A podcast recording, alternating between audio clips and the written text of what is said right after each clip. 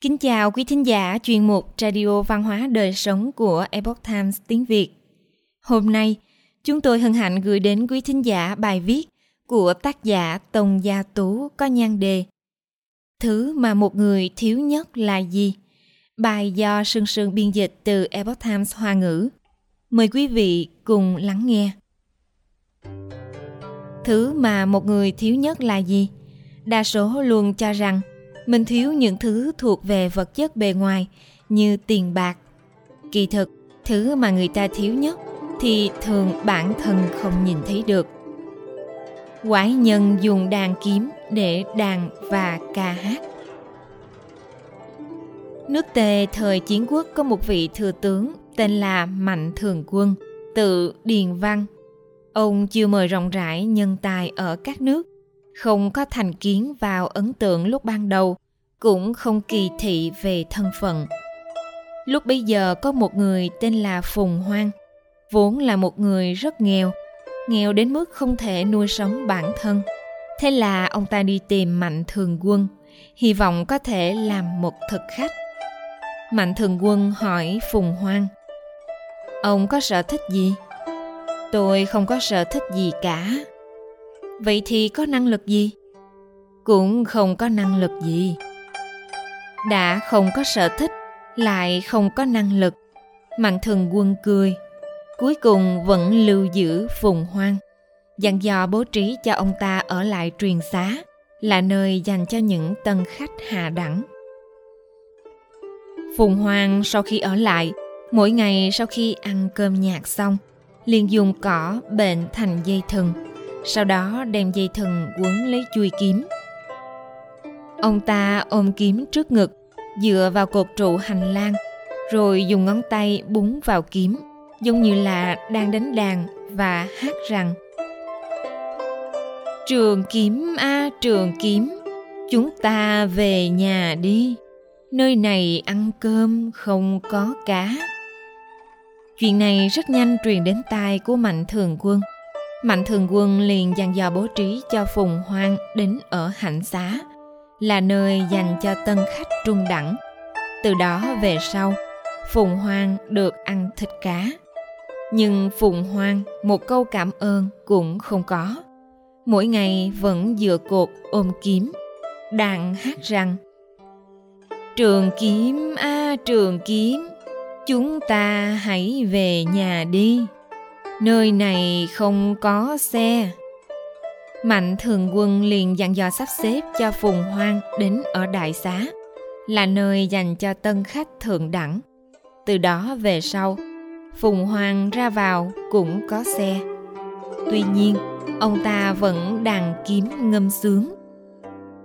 Trường kiếm a trường kiếm, chúng ta về nhà thôi ta không cách nào nuôi sống người nhà. Những người khác nói phùng hoàng được voi đòi tiên, tham lam không biết đủ, cho rằng ông ta là kẻ kiếm cơm, cho nên cũng không muốn để ý đến ông ta. Nhưng mạnh thường quân ngược lại không để bụng, biết được trong nhà phùng hoang còn có một mẹ già. Bèn sai người đúng thời hạn, đem chi phí ăn mặc cung phụng cho mẹ ông ta. Từ đó, Phùng Hoàng không còn ca hát nữa. Tán tài mua nghĩa Mạnh thường quân đảm nhiệm chức thừa tướng của nước Tề. Có một vạn hộ phong ấp ở đất Tiết. Ông muốn thu tô ở đất phong, liền tìm người trong môn khánh đi thu nợ. Rất nhiều người có năng lực cảm thấy khó mà đảm nhiệm nổi nhưng Phùng Hoang lại xung phong nhận việc. Trước khi xuất phát, Phùng Hoang hỏi Mạnh Thường Quân. Thu nợ xong, tôi cần mua về cho ngài thứ gì? Mạnh Thường Quân nói, Ngươi nhìn xem trong nhà thiếu cái gì thì hãy mua thứ đó. Đến ấp tiết, Phùng Hoang chỉ thu khoản nợ 10 vạn đồng, rồi không thu tiếp nữa sau đó ông dùng 10 vạn tiền này mua rượu, mua thịt, gọi tất cả những người nợ tiền đến, bảo bọn họ mang theo khế ước. Lúc đám người nâng cốc uống hả hê, Phùng hoang nói Mạnh thường quân mong mọi người mua sắm tài sản, sống cuộc sống tốt hơn. Lúc ta tới, Mạnh thường quân dặn dò nói miễn cho tất cả mọi người khoản nợ. Xin các vị đem khế ước giao cho ta. Tiếp đó, khi ở ngay trước mặt mọi người, Phùng Hoàng cho một mồi lửa đốt đi tất cả khế ước. Thấy vậy, dân chúng reo hò, vãn tuế, vãn tuế. Phùng Hoàng giờ roi thúc ngựa trở về, Mạnh thường quân hỏi, Sao mà thu nhanh như vậy? Phùng Hoàng trả lời, Đã thu xong rồi. Mạnh thường quân lại hỏi, Người mua thứ gì? Phùng Hoàng từ tốn nói, Tôi mua nghĩa cho ngài. Mạnh thường quân cảm thấy khó hiểu. Phùng Hoàng bèn nói, Ngài nói trong nhà ta thiếu cái gì mua cái đó. Tôi suy nghĩ, trong cung của ngài chất đầy kim ngân vàng bạc, mỹ nữ bọc nhân đứng đầy dưới nhà, chó săn tuấn mã chạy đầy sân. Trong nhà cái gì cũng không thiếu.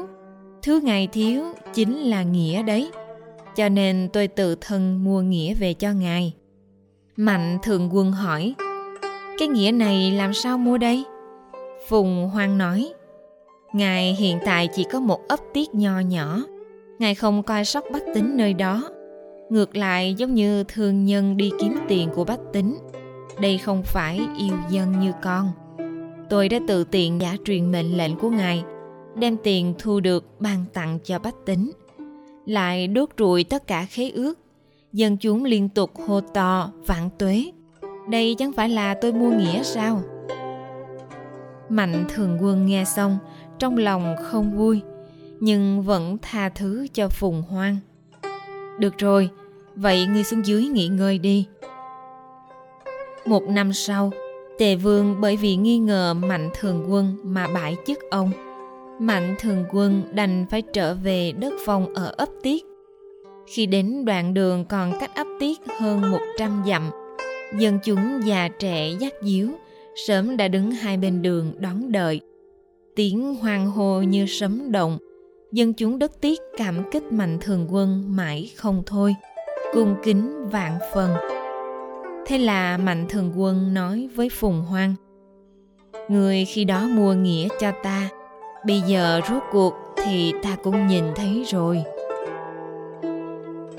Phùng Hoàng đàn kiếm, năm lần bảy lượt đưa ra yêu cầu dường như không hợp lý đối với mạnh thường quân.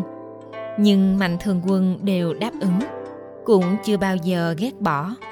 Sau khi thăm dò ý chí và tầm nhìn của mạnh thường quân, phùng hoàng sau này mới vì chủ nhân mà phát huy tác dụng mọi người thường cho rằng lấy được thứ gì đó từ người khác thì gọi là thu hoạch. Nhưng lại không biết rằng bản thân cho đi cũng chính là nhận về. Câu chuyện phùng hoàng mua nghĩa đã cho chúng ta thấy rõ. Người có thể tán tài ban ơn cho bách tính thì sẽ có được lòng dân. Nếu như không chịu tán tài, không muốn trợ giúp người khác thì cuối cùng sẽ mất đi lòng dân vậy nên có câu gọi là tán tài thì nhân tụ, tài tụ thì nhân tán. Có câu nói của lão tử rằng, thánh nhân chấp tạ khế, nhì bất trách ư nhân. Nghĩa là thanh nhân cầm tờ khế ước bên trái mà không trách người. Bậc quân vương có đạo sẽ không kết oán với dân, giống như trong tay cầm giấy nợ nhưng tuyệt đối sẽ không đi cường ép đòi nợ của dân câu chuyện kể trên được tham khảo từ tài liệu sự ký mạnh thường quân liệt truyện trí nan thường trí bộ quý thính giả thân mến chuyên mục Radio Văn hóa Đời Sống của Epoch Times tiếng Việt đến đây là hết. Để đọc các bài viết khác của chúng tôi, quý vị có thể truy cập vào trang web epochtimesviet.com. Cảm ơn quý vị đã lắng nghe, quan tâm và đăng ký kênh. Xin chào tạm biệt và hẹn gặp lại quý vị trong chương trình lần sau. Kính chúc mọi điều bình an và tốt lành đến quý vị cùng người thân.